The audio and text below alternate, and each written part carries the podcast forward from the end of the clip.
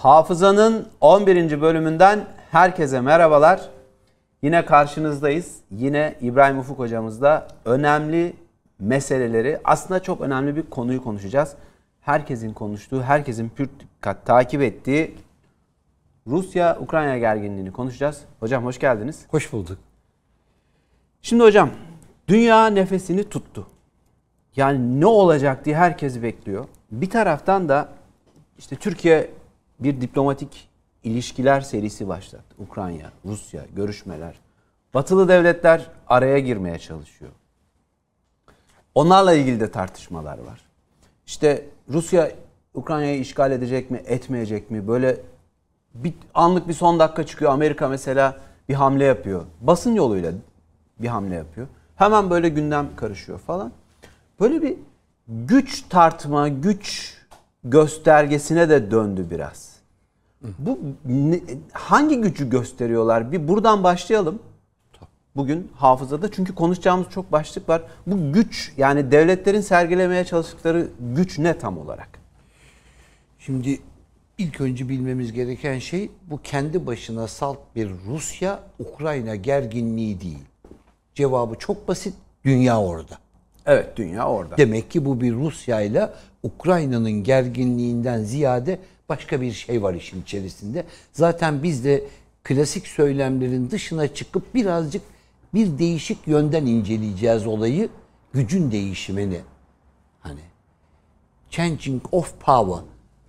Gücün değişimi. Esasında g- tabii ki güçten başlayacağız. Bu bu yüzden e, Amerika Birleşik Devletleri NATO'yu da peşine sürükleyerek İngiltere'de kendisine biliyorsunuz tekrar Anglo-Sakson Birliği oluştu. Hemen ilk desteği veren, en güçlü desteği veren oldu. Ve ortam ister istemez zaten e, özellikle Johnson'un konuşmasından sonra ortam birdenbire hareketlendi. Yoksa ondan önce Amerika Birleşik Devletleri'nin açıklamaları ağır bir ambargo hazırlığındayızdı. Birdenbire olay asker indirmeye kadar gitti. Şimdi biz buradan bakacak olursak hep bundan önceki bölümlerimizin çoğunda söylediğim bir şey vardı. Her yüzyılın ilk çeyreği dedim coğrafi haritaların da şekillendiği dönemdir. Bir tanesi de şimdi yaşanıyor. Şu anda ilk çeyrekteyiz zaten. Hem coğrafi harita şekilleniyor hem güç kaymasının önüne geçme faaliyetleri var. Hocam şimdi madem öyle biz geçen hafta mesela terimler üzerine konuştuk. Evet. İşte milletleri Slav, Anglo-Sakson, işte e, Teşekkür ederim. Cermen bunları konuştuk. Siz tanımlarını açıkladınız. Şimdi bu güçle ilgili de terimler var. İşte soft power, yumuşak güç. işte hard power. Son dönem smart power. Evet. Bunu da bir konuşalım. Mesela soft power'a herkes aşina. Özellikle Amerika ile böyle e, özdeşleşmiş bir terim Evet. gibi duruyor. Şu anda hangi power'ı uyguluyorlar bir de onu konuşalım. Şimdi aslında ilk başlangıçta sanki soft power uygulanacak gibiydi. Ama birdenbire olay hard power'a döndü. Şimdi e, Amerika Birleşik Devletleri'nin ilginç bir yöntemi var tabii burada. Aslında isterseniz biz şeyden bir başlayalım şu Fransızlardan. Fransızlar gücü nasıl kontrol ettiler kendi dönemlerinde, sömürgecilik döneminde herhangi buna benzer bir olay olduğunda, Ukrayna benzeri bir olay olduğunda Fransızların yöntemi neydi? Gücü nasıl kullandılar? Fransızlara gelecektik zaten ama. Öyle mi? Ama Ben- buradan devam edelim hocam. Öyle Devam mi? edelim. Tamam o zaman. Ben e, Yok şimdi Fransızların o sömürge dönemindeki gücünü söyleyin. he, Ee, sonra Fransızlara geleceğiz. Macron'a geleceğiz aslında. Heh, tamam o Macron'a geleceğiz. Ben sadece Fransız hegemonya döneminde böyle bir problem olduğunda Fransız'ın sistemi ne oluyordu? Sadece tek şey vardı hard power kullanır. Askerle müdahale eder, sadece öldürür. Ekonomik vurgun yapar. Ba- Başka bakın Yönetimi değiştirir. Şunu yapar bunu yapar. ama esasında katliam yapar kısaca. Tamam. Yönetimi ele geçirebilmek için katliam yapar.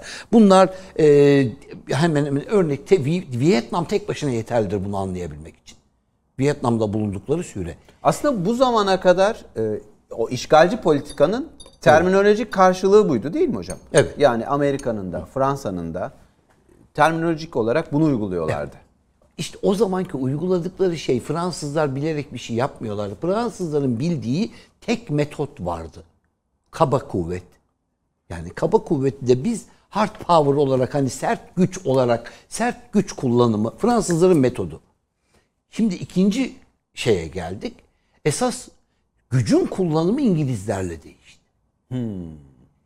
Ve özellikle de 1815 dedim ya bakın hep ben size 1820'lerde Napolyon savaşlarından sonra bütün olayın biçimi değişti. Avrupa'da sistem değişti. Hafızanın ikinci, üçüncü ve dördüncü bölümlerinde anlattığımız olaylar gelişti dedim. O hafızanın o bölümlerinde gelişen olaylar paranın kay- kayması, kimlerin eline geçtiği, tapınak şövalyelerinden bahsettik. Daha sonra bir aile grubundan bahsettik paranın ele geçirilmesi.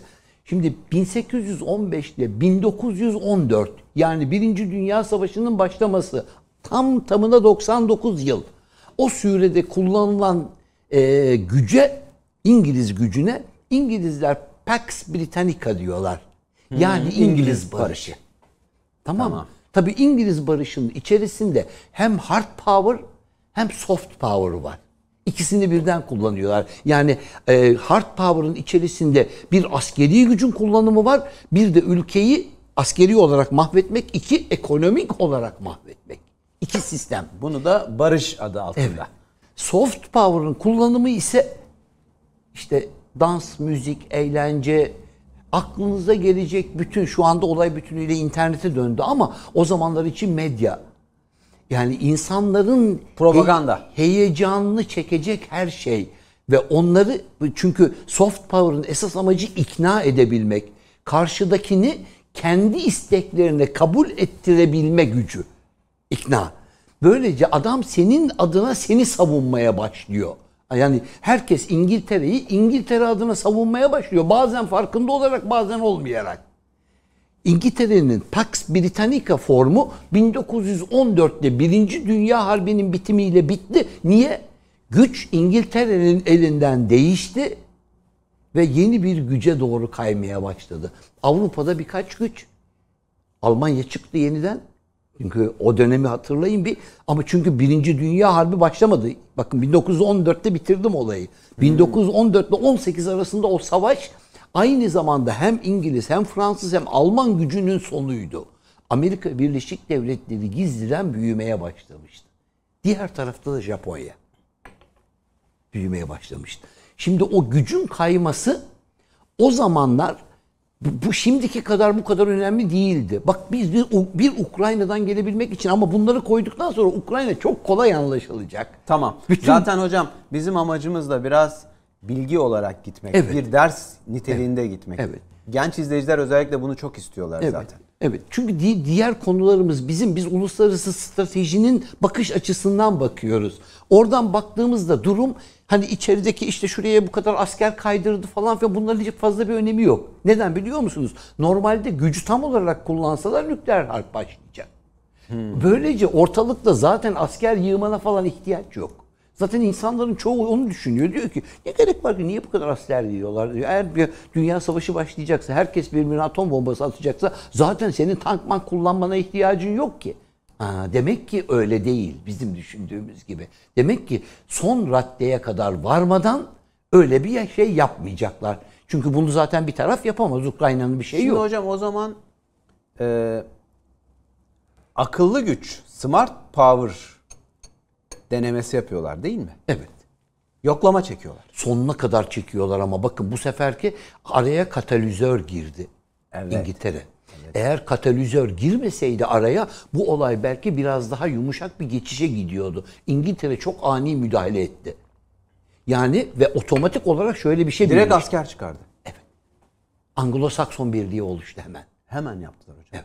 Ya Almanya kask yollarken İngiltere asker yolladı. Evet. Evet. Birisi kask yollarken diğeri asker yolladı. Biz e, bizim devlet başkanımız Ukrayna'yı ziyaret etti. O ortamı gördü. Macron'un paçaları tutuştu. Ben de bir şeyler yapmam lazım diye bir acemilikle, bir el çabukluğuyla gitti. Rezil oldu. Ülkesini de rezil etti, geri geldi. Hocam şimdi o zaman madem öyle dediniz. İlk soru. O izleyicilerimizden iyi gelen ilk soru. Putin-Macron görüşmesi hakkında ne düşünüyorsunuz diye sormuş. Ki konuşulacak çok şey var o görüşmeyle ilgili. Masa bir kere. Putin Putin bir şey yaptı hocam ya. O kadar uzağız ki diyor.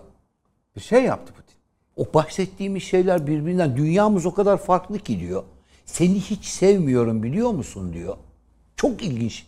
Bak oradaki o uzaklığın sebebi hatta ayağa kalktığında giderken konuğum orada ya arkasına bile bakmıyor çöküp gidiyor. O diyor o tarafa mı geleceğim diyor Macron eliyle beraber. Diyor ki biz seninle çok uzağız diyor. Bana hiçbir şey konuşmana gerek yok. Senden nefret ediyorum diyor. Peki bunun sebebi ne? Macron bu duruma niye düştü? Şimdi bir sene öncesine gidelim, bir buçuk sene öncesine. Rusya çok büyük iki tane gemi sipariş etti Fransa'ya.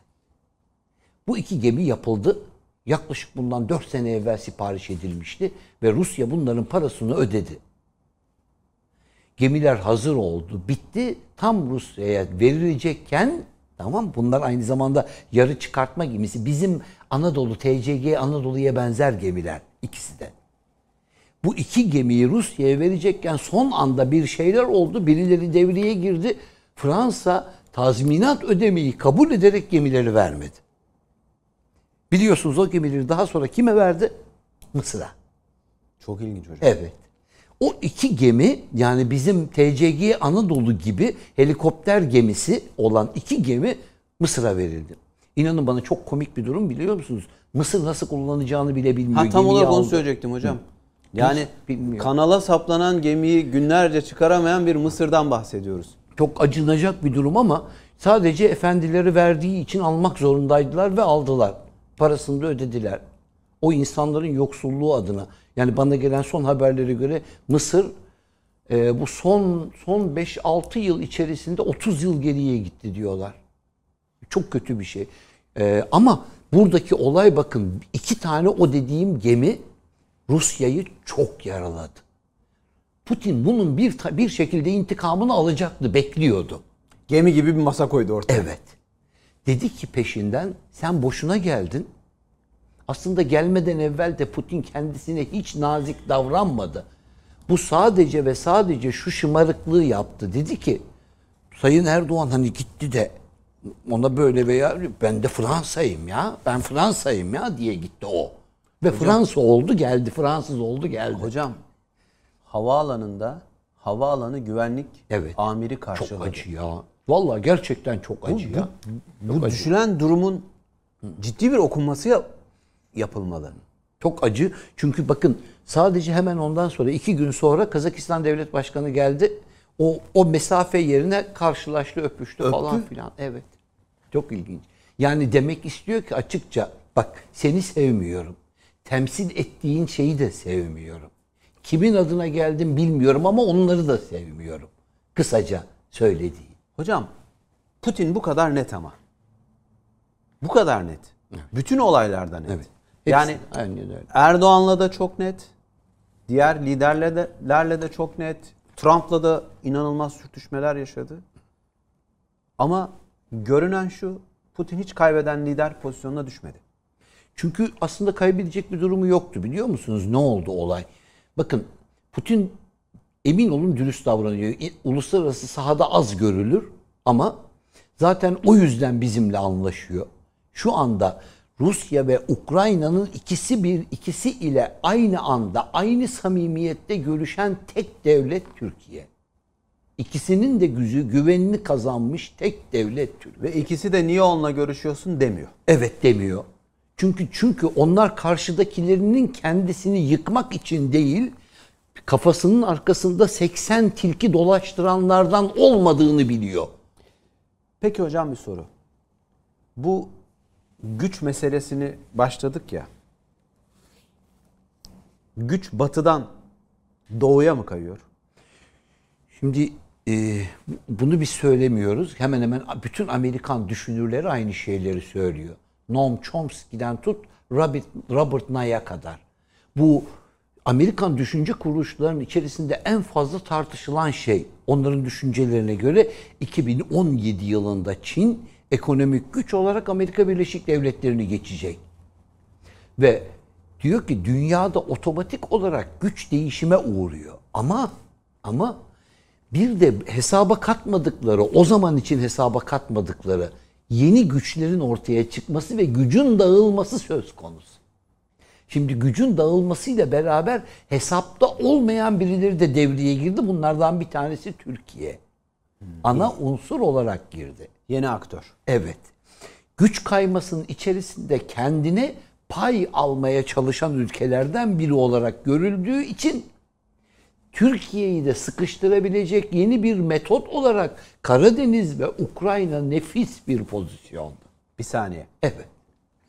Bir Karadeniz Savaşı Rusya ile Ukrayna'yı birbirine savaştırmak ve bununla birlikte Türkiye'nin de bundan zarar görmesi.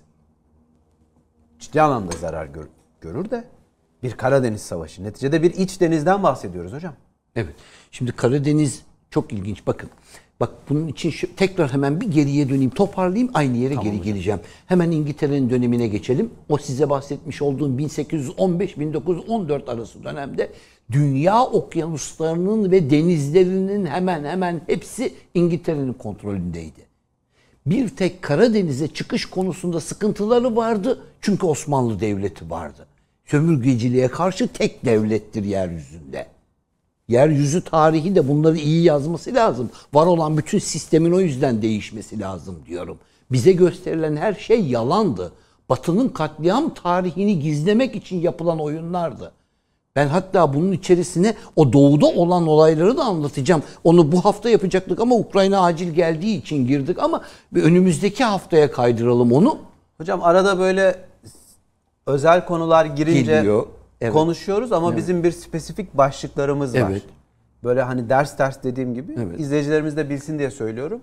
Yani biz bütün dünyayı ülke ülke neredeyse dolaşacağız. Evet, evet. Hocam dolaştı fiziken birçok Bizim ülkeyi. kendi bölgemizde değil işimiz. Evet. Biz küresel sistemde ne oluyor? Haritanın her bir bölümünde. Karadeniz mevzusu çok önemli hocam. Karadeniz işte o yüzden dedim ya size bak Karadeniz'in işi bitmedi. Ne Birinci Dünya Savaşı'nda ne İkinci Dünya Savaşı'nda bitmedi. Karadeniz'in işi bitemediği için bütün bunlar devam ediyor. İki, Türkiye'nin Karadeniz'de enerji bulması, Türkiye'nin enerjiyle buluşması. Türkiye'nin bakın Bir saniye hocam. önemli. Gaz bulduk. Eli kulağında 2023'te artık o gazı tüketeceğiz. Böyle bir durumda Böyle bir durumda Akdeniz, Karadeniz ısındığı takdirde düşünün olacakları. Bizim gazımızı ya engelleyecekler ya da iptal etmeye çalışıyorlar. Sebeplerden bir tanesi de bu aman hiç kimse unutmasın ne olur. Bakın donanma toplanıyor. Son Rusya 6 tane gemi geçirdi. Bu gemiler nereden geliyor biliyor musunuz? Kuzey o Kuzey Buz Denizi'nin oradan dönerek geldiler. Ve Karadeniz'den boğazlardan girdiler Karadeniz'e. yani Ege, Marmara Evet.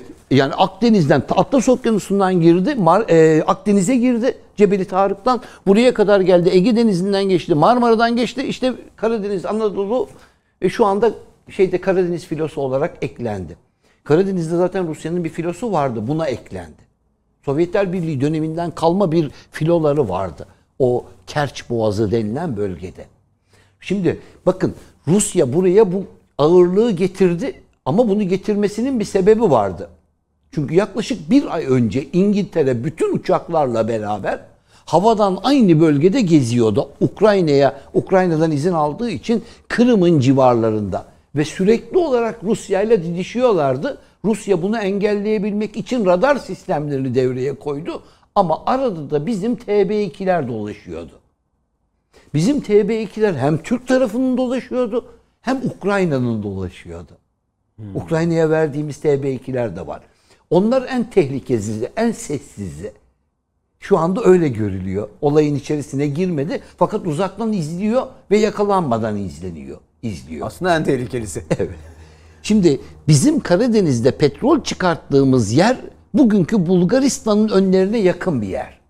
Değil mi? Yani Romanya'nın biraz daha karşısı. Evet, Romanya'nın biraz daha karşısı ama yani kısaca Türkiye'den aslında Türkiye'nin sahasına giriyor yine de. Çünkü Karadeniz'de bizim bölgemiz baya baya büyük. Evet. Karadeniz'de. Fakat Karadeniz'de toplam devlet sayısı Gürcistan, Rusya, Ukrayna, Moldova, Romanya ve Bulgaristan. Ve biz varız Türkiye. Bu beş devletin ateşe atılması oluyor bu. Bizim üzerimize gelerek. Peki Şimdi size bir şey daha söyleyeceğim. Çok şaşırtıcı olan bir şey. Birinci Dünya Savaşı'nda İngilizler dede ağaça üs kurdular. Yunanlıları Türkiye'ye çıkartabilmek için noktalarından bir tanesi buydu. İkinci Dünya Savaşı'nda savaş bittikten sonra Yalta, şurada Yalta yazıyor. Evet. Yalta konferansında Stalin İngiltere'nin Churchill'inden dede ağaçı istiyor. Bana diyor dede ağaçta bir Rus üssü verin. O zaman diyor şeylerinden vazgeçeceğim. İsteklerine bakın. Doğuyu istiyor Türkiye'den. Yoksa diyor hani Türkiye'ye saldıracağım. Boğazları istiyor. İngiltere boğazlara kesinlikle red cevabı verince Amerika ile birlikte o zaman diyor bana ha özür dilerim İngiltere kesin olabilir diyor. Amerika kesinlikle olmaz diyor.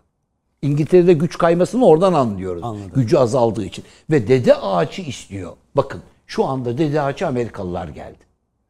Sistemi görebiliyor musunuz? Bakın 3 Dünya Savaşı'nda aynı yer, 2 Dünya Savaşı'nda üçüncünün yaklaştığı zaman aynı yer ordularla, donanmalarla doluyor. Hep aynı şey. Tarihi iyi okuduğumuz zaman hepsi birbirine bağlanıyor. Güç şimdi bizim çevremize toplandı. Neden? Biraz önce ne dedik? Çin'le beraber yükselen diğer güç Türkiye dedik. Türkiye'nin çevresinin güvenilmez duruma getirmesi, enerjiyle buluşmasının engellenmesi bu bizim üzerimizde etki. Ukrayna'nın Donbas bölgesindeki yaşayan Rusların Ukrayna'ya karşı gelip gelmemeleri ikinci olay. Ukrayna'nın Orada da ciddi bir ayrılıkçı var hocam. Evet. Evet. Yani şimdi herkes onları direkt Rus olarak kabul ettiği için Rusların arasında niye bu diyor ama ne var ki bunda? Hani biz de e, nice Türk devletleriyle beraber Timurlenk geldi. E, Ankara Savaşı'nda e, Yıldırım Beyazıt'ı yendi. İngiliz e, kralı 7. Henry'e şey 8. Henry'e haber gönderdi ki Türkleri şeyde durdurdum diye. Yani olay diyorum hani aynı şekil ah, varsayalım Slav ırkındanlar. Onlar da arası, aralarında aynı şeyler var. Çünkü onların bir de e, kiliseler arasında aynı. Kiev ile Moskova rakipler. Kiev daha üstün Moskova'dan. Evet. Ama ikisinin de babası Türkiye. Fener Patrikhanesi. Fakat O da Fatih Sultan Mehmet'in eseri. Şimdi bizimki Karadeniz'in içerisinde bu kadar oyun oynanıyor. Şimdi buna dışarıdan gelen güçler kim güç kaymasıyla gücünü kaybediyor. Buna karşı önlem alması gerektiğine inananlar. Amerika Birleşik Devletleri, İngiltere, İngiltere ve İngiltere eski gücünü ele- geri alabilmek için eee Brexit'ten sonra başladı bu işe. Tabii. Tamam? Çünkü kendi başına artık Ha, Avrupa'dan koptuğunu da aslında ilan etmek istiyor bir taraf. ama bu olay bize bir şeyi gösterdi. Amerika Birleşik Devletleri'nden sonra NATO'nun en büyük, en güçlü, en hazırlıklı gücü, bu çok önemli hazırlıklı gücü Türkiye. Peki hocam hemen denk geldi yine. Türkiye NATO üyesi. En büyük ikinci askeri gücü. Ama NATO mevzu bahis Türkiye olunca NATO'luğunu yapmıyor. Evet. Ee, NATO ile ilişkimiz e, bizim bizim açımızdan söylüyorum sana biz sözün eli adamlarız gerçekten Türkiye olarak. Büyük 70 ihtimal- yıla yakındır NATO üyesiyiz. Evet. Evet ve hiç hiçbir şeyinden Türkiye taviz vermeden yaptı. Onlar bize bazı şeyleri ters yaptıkları halde biz hiç şey yapmadık. Bunun sebebi çok ayrı. Attığımız imzaya sadakattir. Ayrıldığımız zaman atmayız ama var var olurken bir anlaşmaya bir söz verdiysen onun uygulanması gerekiyor. Karşındakinin başka türlü davranması zaten dediğim gibi bu güç kaybından dolayı karşı taraf yaralı. O yüzden bunu da göz önünde bulundurmamız lazım. Daha düne kadar tek başına borazan çalan bir adam karşısında yeni birileri geliyor. Bakın hiç kimsenin hoşuna Bir de blöf yapmayan birileri Evet, de- geliyor değil mi evet. hocam? Ve bunu da Yaptırım- gösterdi. Evet yaptırım gücü var. Şimdi bizim e, bakın Türkiye'nin durumu hakikaten çok ilginç. Doğusunda, güneyinde ve hatta kuzey doğusunda çatışmalar oldu. Türkiye bunların hepsinde başarıyla çıktı. Hem Irak'ta hem Suriye'de hem de kuzeyde Azerbaycan'la Ermenistan arasında olan o ilişkilerin içerisinde. Türkiye'nin bu bölgelerde işte dediğim ya güç kayması diye yeni bir güç, emerging a power diyorlar. O yeni bir güç doğuyor.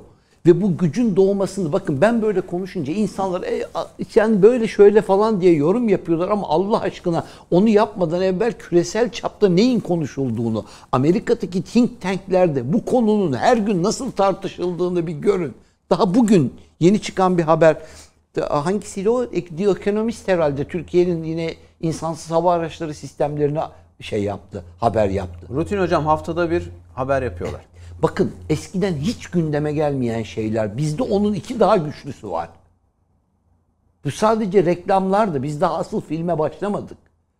Yani bunu bunu görmek için aslında kör olmamak lazım. Gerçekten diyorum oturduğu yerden yoksa hani e, böyle bir gariban adam gibi kalkıp da şunu da protesto ediyorum, bunu da protesto ediyorum demek komik kaçıyor. Bütün bu gelişmeler açısından baktığında. Kime laf söylediğinizi şimdi anladım hocam. Protesto deyince. Ee, hocam ama en nihayetinde şunu görüyoruz. Amerika yine enformasyon gücünü kullanarak, basın gücünü kullanarak e, bu gerginliği zirvede tutmaya çalışıyor. Evet. İşte alarm veriyor, vatandaşlarını çağırıyor, diplomatik temsilciliklerini ülkeden çıkarıyor falan. Amerika Karadeniz'i karıştırmak istiyormuş gibi bir görüntü veriyor. Kesinlikle istiyor ya. Yani bakın diyorum ki size şöyle bir şey. Onlar düşük yoğunluklu bir şey istiyorlar. Ama bu iş Türkiye ve Rusya arasındaki ilişkilere zarar versin. Nükleer santralin yapımı dursun.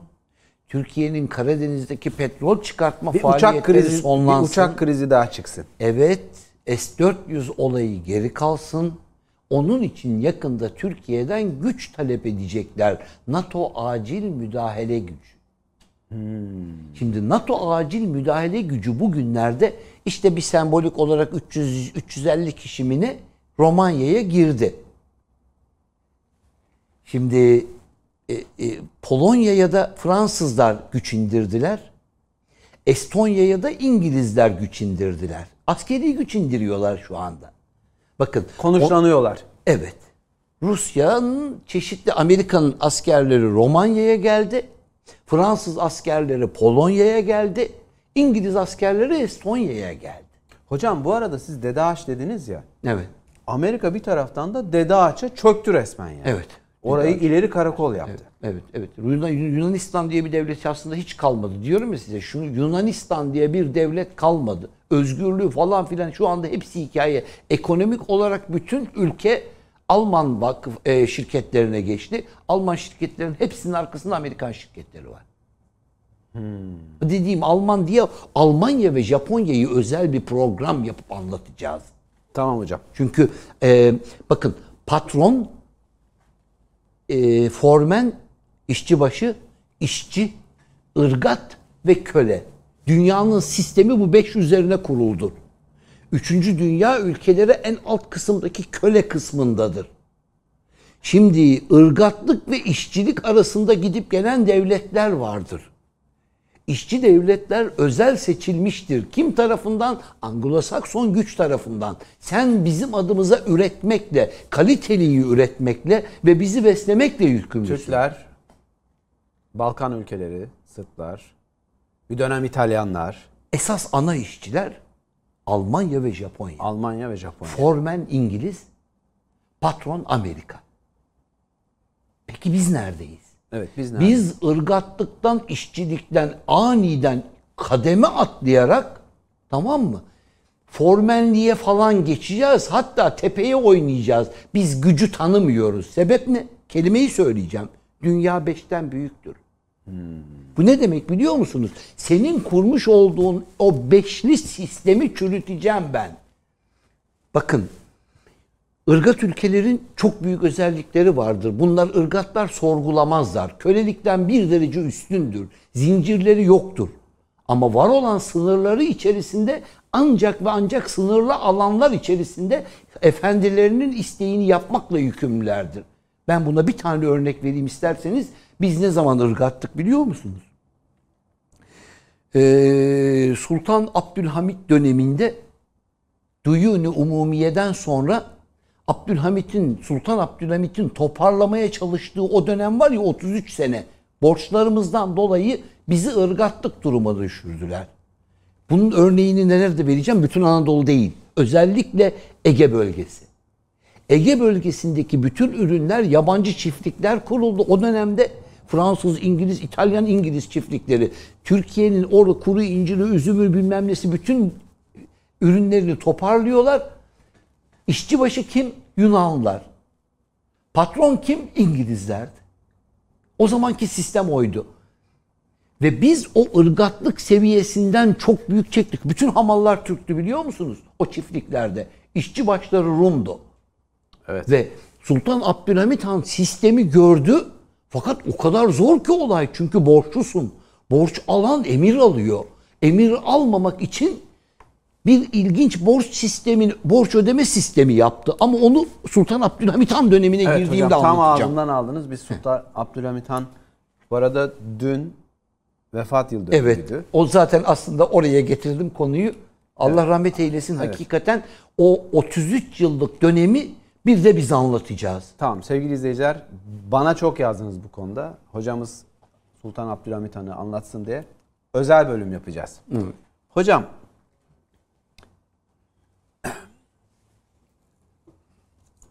İngilizlere vurgu yaptınız birkaç kere. Siz diyorsunuz ki tamam Amerika tamam Macron şu bu ama asıl arka planda İngilizler var. İngilizler ne yapmaya çalışıyor? Ee, İngiltere şu anda katalizör görün, görevinde. Yani kimyasal denklem içerisinde hani denklemin içerisine giriyor, hiçbir zarar görmeden çıkıyor ama bütün denklemi ateşliyor. Evet. Herkesi birbirine karıştırıyor ama zarar görmeden çıkan maddenin adı katalizör madde ya. İşte İngiltere şu anda o pozisyona geçti. Amerika ile Rusya'yı Türkiye'yi de zayıflatmak. Ukrayna'nın hiçbir önemi yok emin olun. Tam olarak Hiç söyleyecektim hocam. Evet. Ukrayna'yı niye bu kadar önemsediler? Çünkü Ukrayna'yı bakın bakın bunların görevi Polonya ve Ukrayna çok kadersiz iki ülke. Bunlar daima güç mücadelesinde arada kalan ülkeler Avrupa'da. Ana kıta içerisinde, ana kara içerisinde arada kalan ülkeler. Zaten o yüzden de esas sıkıntı şu anda devam ediyor. Çünkü Ruslar bölgeye geldiklerinde o bölgede hiç Slav yoktu. O bölgede Türkler ağırlıklıydı.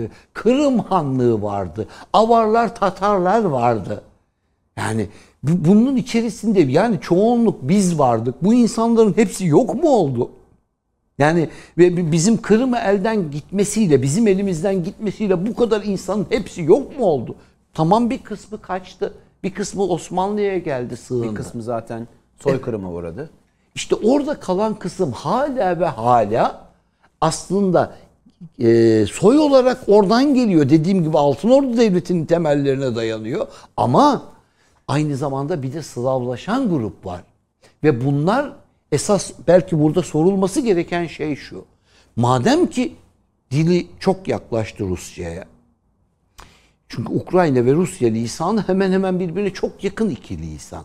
Peki madem öyle ya bu adamlar ne anlaşamadıkları konu ne?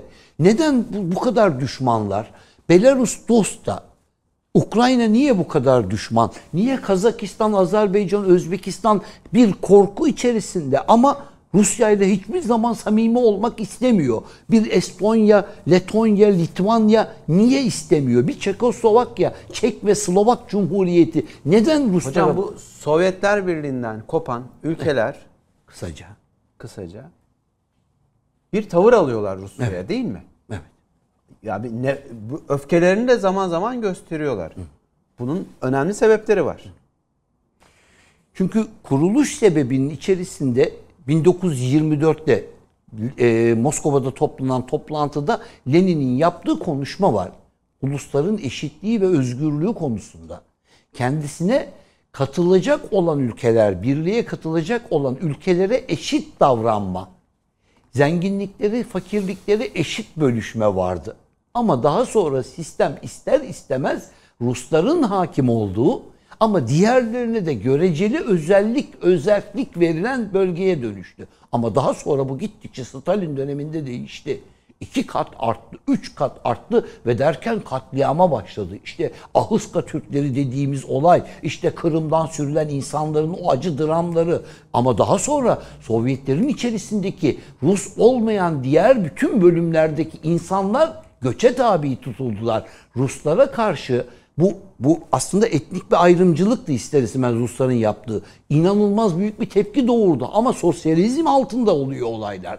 Ve bu çok rahatsız ediciydi onlar için. Ama iş işten geçmişti. Stalin'den sonra Rusya'nın aslında Sovyetler Birliği'nin bir arada bulunması pek mümkün değildi. Bakma sen bizde bunu da anlamayanlar oldu. Marksist, Leninist diye ortada dolaşan insanlar oldular ama çünkü hiçbir zaman Stalinist politikanın gerçeğini anlayamadılar. Leninist politika bitti çok çabuk olarak Stalinist politikaya geçti. Hala Türkiye'de Stalin'i savunan, öven, meteler Evet, dizenler var evet. hocam. Çünkü bakın hep dedim ya bizim hafıza programımızda esas amacımız dikkat edin. Kapitalizmi, sosyalizmi, komünizmi bilmem nesi onun bunun izmi değil. Bizim bizim adımıza, bizim için faydası bize yarayan, amaçları bizim isteğimiz doğrultusunda olan yepyeni bir sistemin kurulması. Hangi konuda olursa olsun eğitimden sağlığa, ekonomiden askeriyeye. Hocam Ukrayna Batı'nın arı kovanı mı? Bu bölge için. Şimdi Ukrayna'nın kendilerine göre Rus Sovyetler Birliği'nden ayrıldıktan sonra Rusya bir türlü kendisine yediremiyor. Bir altta kalan donanma ilk önce Ukrayna'ya kalmıştı. Rusya daha sonra el koydu Karadeniz donanmasına. İkinci olarak Kırım. Kırım'ı geldi ellerinden İlhak aldı. etti. Heh, daha otomatik olarak biliyorsunuz biz buna karşı çıktık. Çünkü e, Türkiye'nin durumu apayrıydı. Ukrayna ile yaptığımız anlaşma gereği Kırım'da biz bayağı bir Türk yerleştirdik ve kendilerine de destek olduk orada. Yani oradaki insanlarımız tekrar hatta geri dönmesini Ukrayna kabul etmişti. Rusya hepsini kaldırdı tekrar. Fakat bakın Rusya ile bizim ilişkimiz o kadar ilginç bir seviyede ki. Onlar bizim bazı tavırlarımızdan hiç hoşnut değiller. Biz de onların bazı tavırlarından hiç hoşnut değiliz.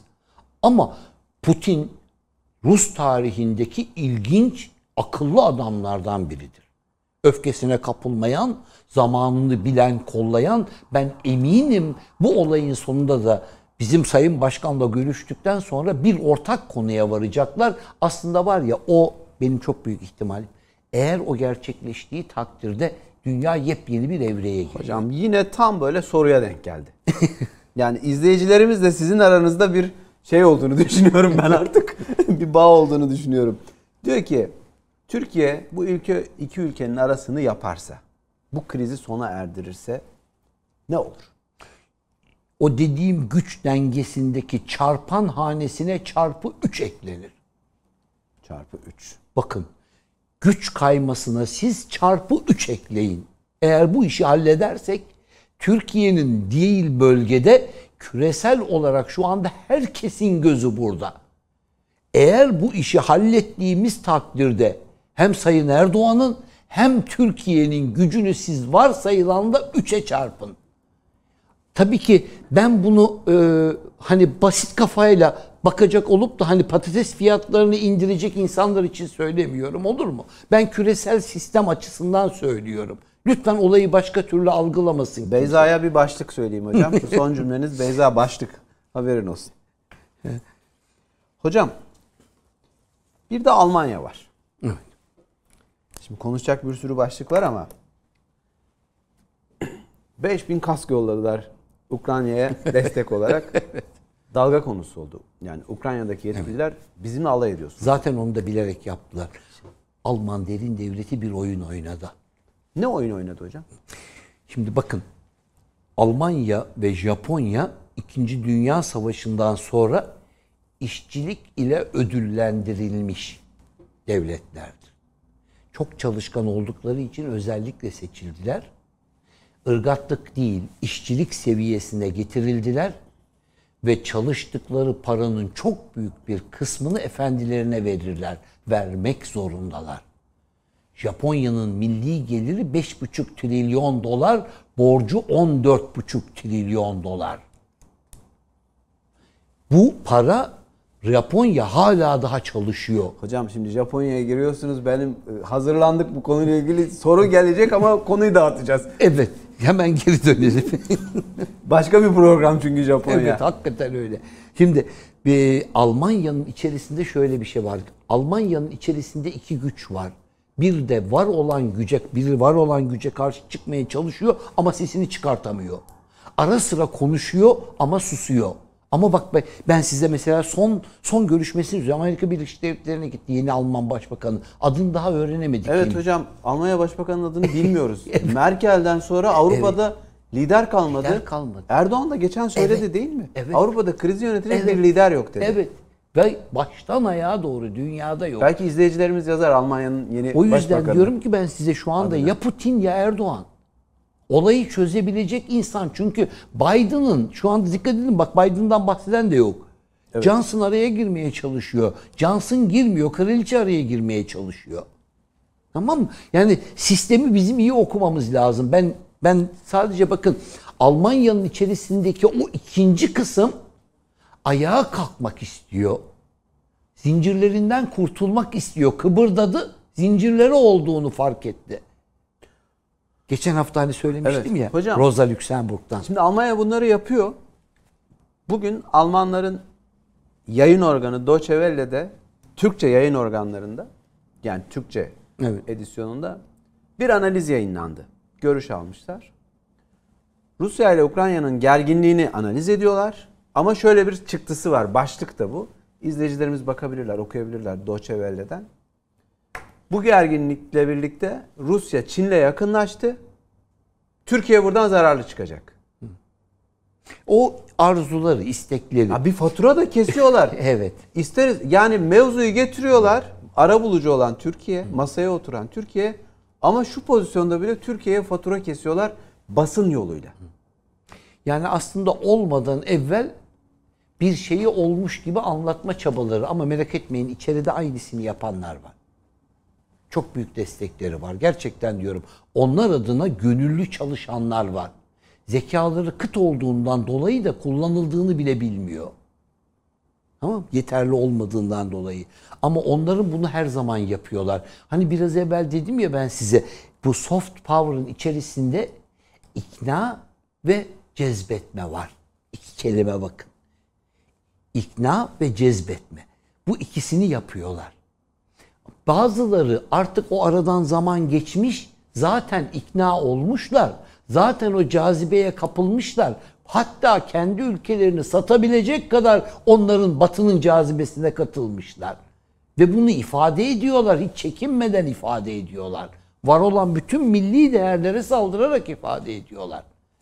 Ve bir dikkat ederseniz biz aramızda hani bizimki hep küresel çapta bir oyunu ve o oyunun bütün satrançın bütün piyonlarını, şahlarını, ne bileyim size vezirini, kalelerini, atlarını yerli yerine koymaya çabalıyoruz. Bunların içerisinde Ukrayna şu anda daha düne kadar, iki ay öncesine kadar hiçbir şey yoktu insanların gündeminde. Donbas'ta bir iki olay olurdu. Bakın bir tek Donbas olayından şu anda kimse bahsetmiyor. Halbuki bütün olay Donbas'tı. Evet bütün olaylar Donbas. Geçenlerde Amerika Birleşik Devletleri bir açıklama yaptı. Dedi ki Rusya dedi gücünü %70 oranına getirdi. %100'e geldiğinde saldıracak dedi. O zaman Rusların 100 bin askeri vardı sınırda. Şu anda Rusların 130 bin askeri var sınırda. İki tarafta gerginliği sonuna kadar getirme çabası yapıyorlar. Yani gerildiği yerden kopacak mı, kopmayacak mı? Ama sonuna kadar geliyorlar. Ne Rusya geri adım atmak istiyor, ne Amerika Birleşik Devletleri ve İngiltere yani Anglo-Sakson bloğu. Fransa aradan bir şeyler yapmaya çalıştı, istemiyor. Sebebi Avrupa'da güç olmak istiyor. Almanya'nın durumu çok daha vahim. Dedim ya size Amerika Birleşik Devletleri Avrupa Alman Birliği'nin ordusunu kurmak istiyor Fransa. Evet, Alman Başbakanı gitti Amerika Birleşik Devletleri'ne. Ha konuşmadan sonra yorum yapıyorlar. Biden diyor ki bizimle beraber aynı görüşte olacaklarına eminim diyor. O da diyor Alman Başbakanı da ortak bir noktada Olaf Scholz. buluşacağız diyor. Olması lazım diyor. Ama hep geride, hep bir korku var. Benim dediğim de o tavır işte. Sen kocaman bir devletsin. Bildiğin hiçbir bizim reisteki gibi bir tavır ortaya koyamıyor. Koyamıyor işte koyamıyor. Ne Japonya. Bakın bakın ben size dünyayı söyleyeyim. Dünya var ya dünyanın çoğu sömürgeleşmeyi kabul etmiştir beyninde. İnsanlar bunları bilmedikleri için tek tek anlatıyoruz. Hindistan denilen ülkenin siz bu olayla alakalı tek bir kelimesi var mı? Bir güç. Hiçbir kelimesi yok. Çin'in var mı? Onun da yok. Bunlar o kadar bencil iki, iki ülke ki. Bakın umurunda bile değil. Dünya siyaseti konusunda hiçbir şeye karışmazlar. Sadece kendilerine bakarlar. O oradaki olay onlarınki çok farklıdır. Onun için Çin'i anlayabilmek lazım. Ben bu soft power'ın hard power'a dönüştüğü zamanlar, sert güce dönüştüğü zamanlar Çin'in neyi nasıl kullandıklarını bakacaksınız. Hindistan'ı köle olarak, Çin'i ırgat olarak kullandılar o yüzden. Ama Hindistan köleydi, baştan ayağa köleydi. O yüzden Hindistan hiçbir konu hakkında hiçbir fikir ileriye sürmez. Yok gibi farz edersin. Şu anda bakın bir buçuk dünyadaki her dört kişiden hemen hemen bir tanesi Hintli. Bir tanesi de Çinli. Düşünün böyle düşünün siz. Bu ikisinden hiç ses yok. Geriye kalanları konuşuyor. Ve o bu gücün dağılımı dediğim halbuki olay insanlar Çin'e gücün dağıldığını düşünüyorlar. Ya güç eğer Çin'e dağıldıysa nerede bu Çin? Çin ne dedi biliyor musunuz? Dedik olimpiyat oyunları olacak diyor Rusya'ya. Badi diyor şu olimpiyat oyunlarından sonra yap bu işi diyor. Evet. Resmen komik ya bu. Bakın siz gerçekten siz düşünebiliyor musunuz? Koca bir Çin, Çin. Diyor ki olimpiyat oyunlarını yapalım acık şu sekteye uğramasın diyor 3-5 kuruş para kazanacağız falan diye düşünüyor. Ya çok komik bir şey ya. yani bu kocaman bir devlet diyorum ya size bir yaklaşık 1 milyon 1 milyar 400 milyonluk nüfusuyla bir devasa devlet. 17 trilyon dolar milli geliri var. 2017 yılında Amerika Birleşik Devletleri'ne yetişip geçeceğini söylüyor Amerikan raporları. Evet. Normal durumda engellenmemiş olsaydı bu sene bitirmişti iş için. Bir tokat vurdular. Peş peşe peş peşe bakın şimdi ekonomik ambargolarla beraber yapıyorlar. Siz pandemi Şimdi Rusya'ya yapmak istiyorlar. Aynı şeyleri Romanovların son dönemine bakın, son çar dönemine bakın. O zamanki aynı olayı tekrar oynuyorlar. İnsanlar bunu anlayabilmek için Ra Ra Rasputin şarkısını bir kere daha dinlesinler. Rasputin'i öğrensinler. Çünkü orada bir şeyler dönüyor. Hocam peki Putin bu tuzağa düşer mi? İşte ben bakın şu ana kadarki tavrı itibariyle düşmeyecek diyorum. Bir şekilde ama öyle bir orta yol bulunması lazım ki Rus'un ayısal yüreğini kırmamak lazım. Öyle bir denge Tahrik olmaya gelmiyor. Evet, öyle bir denge bulmamız lazım ki ayının bakın ben demiyorum biliyor musun? Sembolleri olduğu için Rus ayısı, söylüyorum. evet yani. Yoksa bu tövbe haşa kimseyi aşağılamak Hakaret değil ki hocam neticede. He, kendi sembolleridir aynı zamanda. Yani o o özelliklerini bilerek yaklaşmak lazım. Onların o gururunu kırmayacaksın ama pastasına direkt müdahale etmeyeceksin. Ayının pastasına karışılmaz. Ha ayı diyor ki Ukrayna benim diyor bütünüyle pastam olabilir. Bir yerde nasıl durdurabiliriz bakacağız biz. Biz. Ben eminim bu işi yapabilecek tarihi bilen organize tek devlet Türkiye. Fransa'nın yaklaştığı gibi yaklaşmıyor. Fransa oraya gelip ne istedi Macron? Ne istemiş olabilir? Ne diyebilir? Niye bu kadar sinirlendirdi? Baştan geldiğinde de kabul etmedi. Daha sonra neler söyledi de hiçbir şekilde yumuşama olmadı. Bak geldiğindeki tavrı belliydi. Bittikten sonraki tavır daha da kötüydü. Hep terk edip gitti. Demek istiyor ki senin söylediğin o kadar anlamsız ki deli saçması. Sen niye geldin ya buraya diyor. Tamam. Şimdi olayın düğümü bizde. Biz çözersek çarpı 3 güce eklenecek. Hangi güce? Türkiye'nin hem hard power'ına hem soft power'ına. Aslında smart power'ına. Yani akıllı gücüne. Türkiye bir akıllı güç haline. Ben bunu neden söylüyorum biliyor musun? Clinton e, e, eşi Hillary Clinton. Hillary Clinton. Dışişleri Bakanı iken Obama başkan e, Obama döneminde bir açıklama yaptı o. Dedi ki Amerika Birleşik Devletleri bu zamana kadar soft power'ı ve hard power'ı kullandı. Hem yumuşak gücü hem e, sert gücü kullandı. Şimdi dedi smart güce geçiyoruz dedi. Smart power'a. Yani akıllı güce.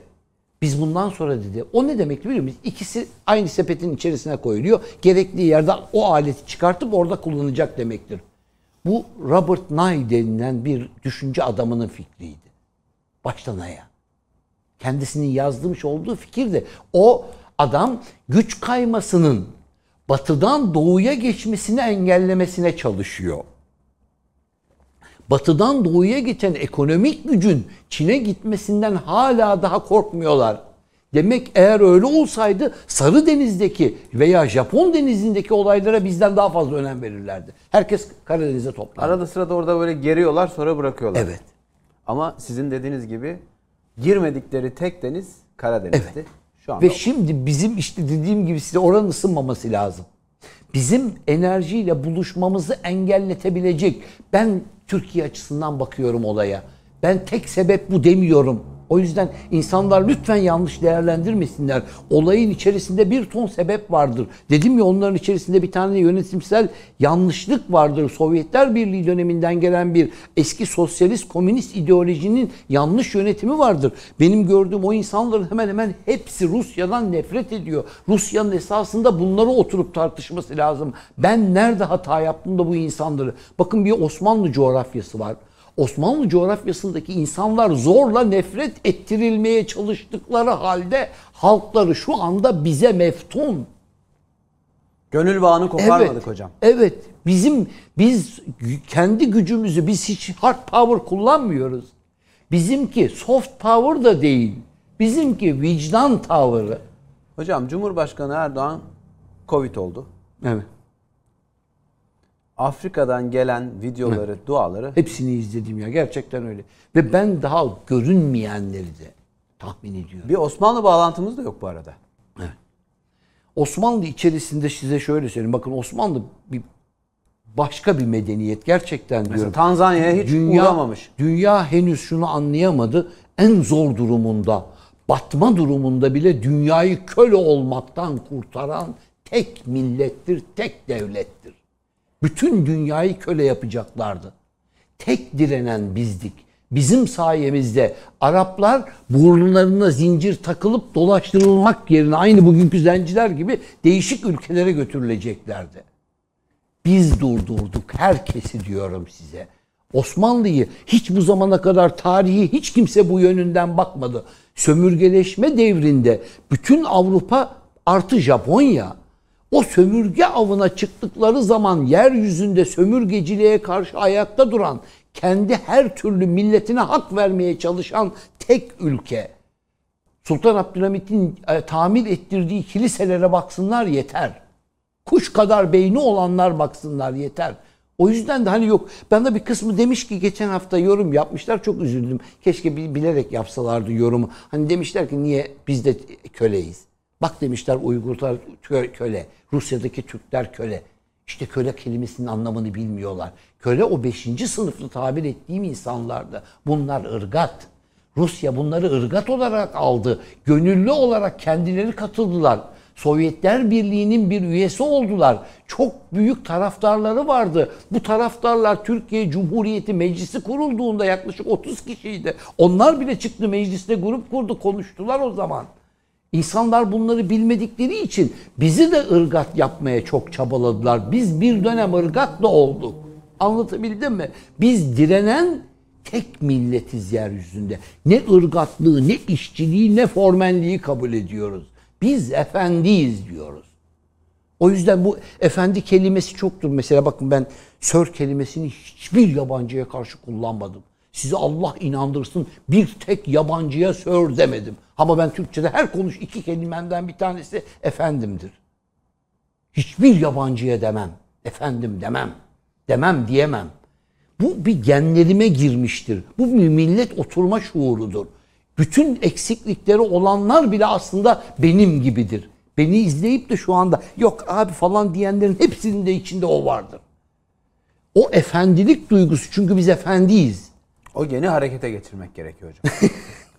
hocam şimdi bir izleyici sorusu daha soracağım. Diyor ki Putin bu tavrıyla küresel sermayeden bağımsız hareket ettiğini mi gösteriyor? Küresel sermayeden hareket etmek istiyor.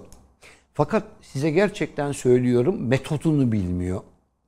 Şu anda Türkiye'nin uyguladığı metot inanılmaz derecede antenlerini açtı. Herkes izliyor. Metodun birinci, ikinci bölümü çok başarılı gidiyor. 250 milyar lirayı geçti yatırılan para. Ve çok hızlı bir şekilde sadece neydi dün herhalde 4,5 milyar dolar bozuldu. O şirketlere %20'sini olayı var ya o olay. Ee, bankaların elinde bulundukları paraların %20'sini. Sistem tutacak. Sistemin tutmasıyla o Timothy Ash denilen profesör vardı ya hani dalga geçerek tweet atmıştı. Biz hepimiz aptalız diye. Aptal durumuna düşecekler. Timothy'ler de düşecek. Hocam şöyle yapalım. Şimdi buraya da girersek çıkamayız. bu da başka bir program. Şöyle biraz daha mesafe kat edildiğinde bu mevzuyu da konuşacağız. Çünkü dün Maliye Bakanı'nın İngiltere'de yaptığı görüşmelerden çok olumlu geri dönüşler oldu.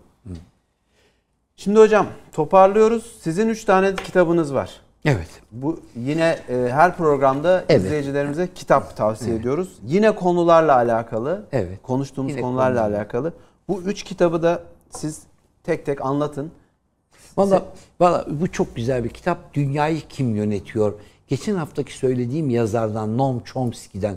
Noam Chomsky çok ilginç araştırmaları olan, çok ilginç fikirleri olan ve şu anda hala fikirlerine inanılmaz derecede itibar edilen insanlardan bir tanesi Amerika Birleşik Devletleri'nde. Harvard, Oxford bilmem ne gezer ve fikirlerini anlatır. İletişim duayeni aynı Evet. zamanda. Ve bu işin içerisinde neler oluyor, bitiyor anlatıyor. Ama ben sakın sakın şunu hiç unutmayın. Karşımızda bir Anglo-Sakson cüdik var. Biz ve biz bir kitabı okurken onun taraftarı, ben bir kitabı söylerken ben onun taraftarıyım, onun fikirlerinin tarafındayım diye söylemiyorum. Ben diyorum ki fikirler insanlar böyle böyle düşünüyorlar. Böyle böyle siyaset geliştiriyorlar bize karşı, dünyanın diğer ülkelerine karşı.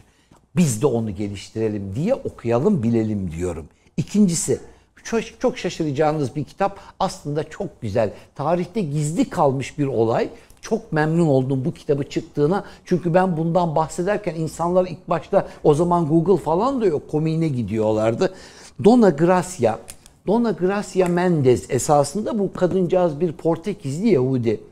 Ee, Portekiz İmparatorluğu'nun sömürge döneminde inanılmaz bir altın birikti dedim ya. İşte o altınların bir kısmıyla Kanuni Sultan Süleyman döneminde Kanuni'nin yanına gelip kendisine beraber Türkiye'de Osmanlı Devleti'ne yatırım yapmak istediğini çünkü dedim ya size cüdiklerin özelliğidir. Yükselen imparatorluğun içerisine girerler. Ben bunda beis gördüğümden dolayı söylemiyorum. Osmanlı devleti insan sever bir devletti. O yüzden ben vicdan medeniyeti diyorum. Kontrol bizim elimizde olduğu müddetçe diyorum. Dona Gracia işte o parayı getiren. Ondan sonraki hikayesi daha doğrusu yeğenini getirmesi ve Osmanlı Devleti'nde neler olduğu. Kırık Akçe'ye varana kadar giden yolun başlangıcıdır. Hem iyi yönleri hem kötü yönleriyle belirttim. Üçüncü kitabımız Dişi Kurdun Rüyaları. Dişi Kurdun Rüyaları Cengiz Aytmatov'un roman tadında gerçekleri anlatması. İyi ile kötünün mücadelesi.